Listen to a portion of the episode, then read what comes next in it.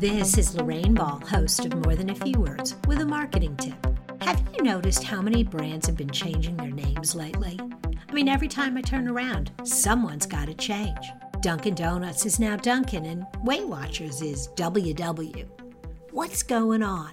These brands have been around for a long time and they're trying to invent themselves, and they think their shorter name makes them sound cooler and maybe a little bit hip.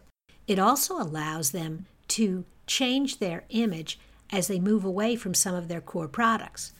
Dunkin' Donuts wants to be known for healthier foods like muffins, and Weight Watchers wants to be known for more than just dieting, but overall wellness planning. The challenge for these brands is whether they can get their customers to embrace the nickname. Because at the end of the day, it doesn't matter what you want to call yourself, it only matters what your customers call you. If you've enjoyed today's marketing tip, be sure to drop by Round Peg, or The Peg as we like to call it. And look for more episodes of More Than a Few Words wherever you listen to podcasts.